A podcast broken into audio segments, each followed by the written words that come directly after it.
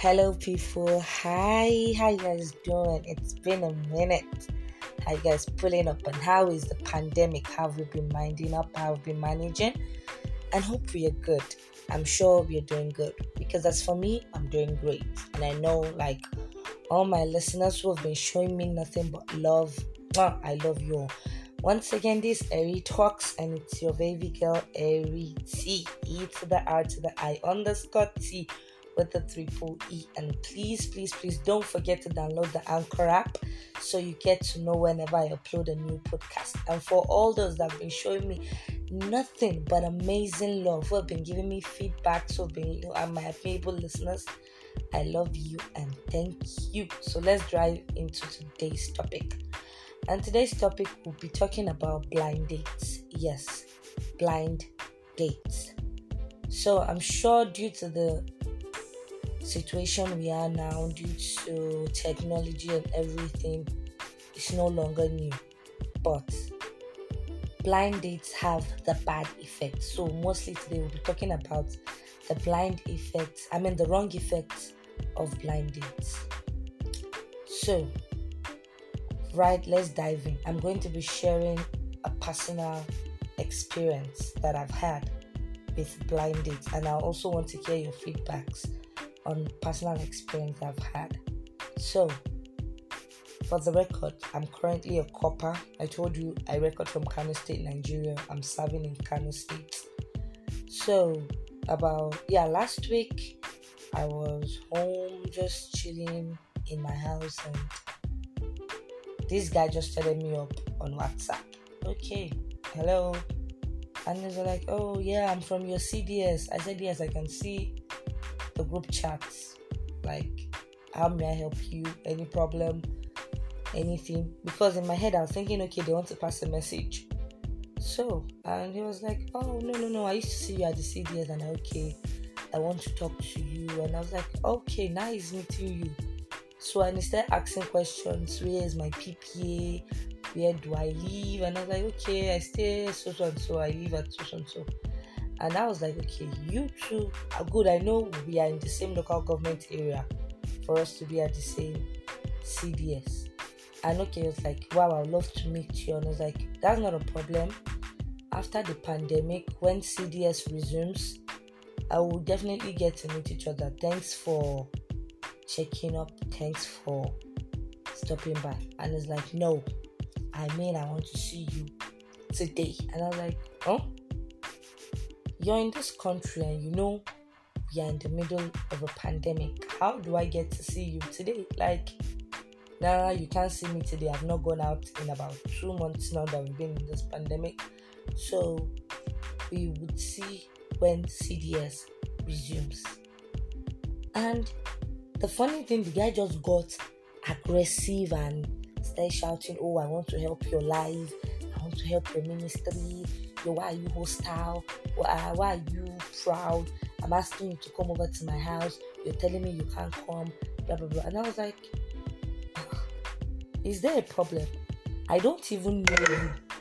Me replying your message initially was out of goodwill, and you're coming to give me tantrums. Do I have a business with you? Excuse me.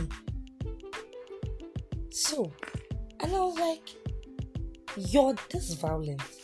Because the main issue of this my story is that someone I've not met just because I said no, I can't come to your house. I will be meeting you when the pandemic is over at the CDS ground. And you are this aggressive if I come to your house and maybe okay, mistakenly I made a mistake, you can beat me. You can even hit me. Note, I'm not against blind dates. I'm not against okay, we are in we are in a more colonized world, we are in a more technological era. But most times you need to sit down and actually actually think two times, if possible, think thrice about it. Like, is it worth it? Look at the side effects. Because I've had friends, I've had colleagues that okay, maybe the girl lives in Ibadan. she'll travel down to Kaduna to come and visit this guy she met on Instagram. Or she'll travel down to Bayelsa to go and meet this guy she met on Twitter. Or travel down to Akwa Ibom to come and meet this guy she met on Facebook. If traveling down to go and meet this person and you don't get to return in one piece, what do you stand to gain? What will be your what will be your story? Or is going there okay, the issue gets violent, he decides to abuse you sexually or domestic violence or anything. Or even possible at the worst scenario, kill you. What would you do? What will happen to your family? How will it stay? Note, as I said earlier, I'm not against blind dates. But no matter the situation, if you're meeting for the first time, meet in an open space like, hello. I've had blind dates that, okay, that as much as I was busy then, I know, okay, going to meet the guy in an eatery was not easy. Then I was in Lagos. I had to tell him, wait for me at the BRT terminal at Oshodi. I enter BRT home every day. Wait for me at the BRT terminal at Oshodi. For about the first three times we met, it was at that BRT terminal. Hello, and I made sure okay. About three of my colleagues went with me for the first time. The second time I was with a colleague from work. The third time I was with a colleague from work that okay, oh, this is the person that I'm going to see. In case I'm not coming back, in case I'm not, I didn't get home in one piece. You know who to hold her. Yesterday, I followed her. This was the guy she went to see. Or as much as so, meet in a public place, or if possible, invite him over. I mean, as the lady, invite him over inviting him over sometimes too can be risky. Because if you invite him over and you are the only one at home and he brings out a gun to you or a knife you are on your own. Or inviting him over and he comes to rob you you are also on your own. If you are inviting him over make sure at least a family member a friend a neighbor is around.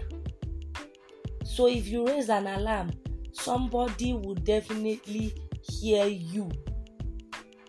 So at least before okay, yes, you're going to visit him, you're going to meet him in his house. At least you've at least attained a level of a level of comfort with this person. You've attained a level of sincerity with this person. And more so, read the person's body language. Read the body language.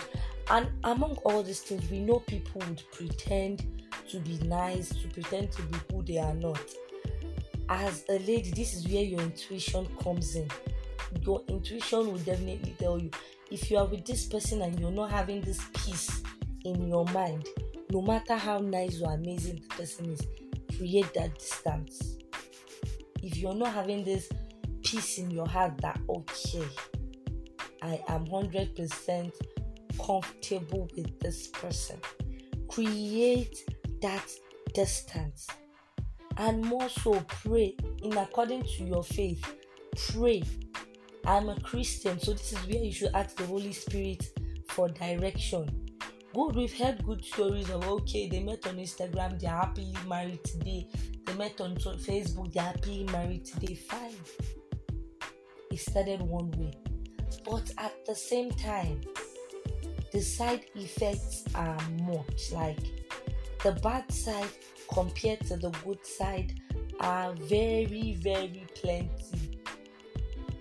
Okay, they hook you up with one guy you don't know, your friend somewhere, bam, you pack your bag, you are traveling meters, miles away from your locality to go and visit man. On going to visit him, if you don't return, that person that hooked you up will even pretend she knows nothing about it, he or she knows nothing about it. Because we are in a funny era now, a very, very funny era. So please, we should try, especially we ladies in this, as in growing up as an adolescent in your 20s. I know, okay, you want to explore, you're feeling big, you're on top of the world. But at the same time, use your headquarters. Let your brain be open, let it work. Nobody should push you, nobody should pressure you. More so, you too, don't push yourself. Because we have things are very very funny now that okay ritualists are everywhere. Kidnappers are everywhere. Blah blah blah. This person you're going to visit you've never met him before. You don't know if he's a kidnapper. You don't know if he's a ritualist. You don't know whatever he does. If you go there okay and meet about 10 or 15 of his friends in the house and they decide to gang rape you what would you do? And even remove blind dates. Now there are issues of okay this person is my friend. We've been friends for three four years. Okay quanta is happening. You've known this person two years three years four years. Quanta they happen. Real real go pay now let's now put it to somebody that you don't know okay you're just talking on the phone wow they sound great on the phone this guy, yeah, the way you are chatting with this guy, you guys feel that connect already. Let me put it the way my lady say, Oh, I feel this connection like with him, like we've already met. My dear, don't feel any stupid connection. If you are feeling the connection, my dear, disconnect. Don't just even disconnect. Put a scissors and cut the wire. Destroy it. So that it doesn't destroy your life. So that it doesn't put you in jeopardy so please use your headquarters, use your brain. Go for blind dates, meet people, associate with as much as possible. Gain friends. Good, there are some people that will help your life, but at the same time, use your number six. Use your what? Headquarters. Use it right. Thank you very much. I'm coming to the end of this podcast. I'm coming to the end of this show. Once again, it's your favorite show, Eri Talks, and your favorite baby girl, Eri T. E to the R to the I underscore T with the triple E. See you next time, and please don't forget to roll your response coming in, and please don't forget to favorite this podcast. I love you, and I'll always, always do.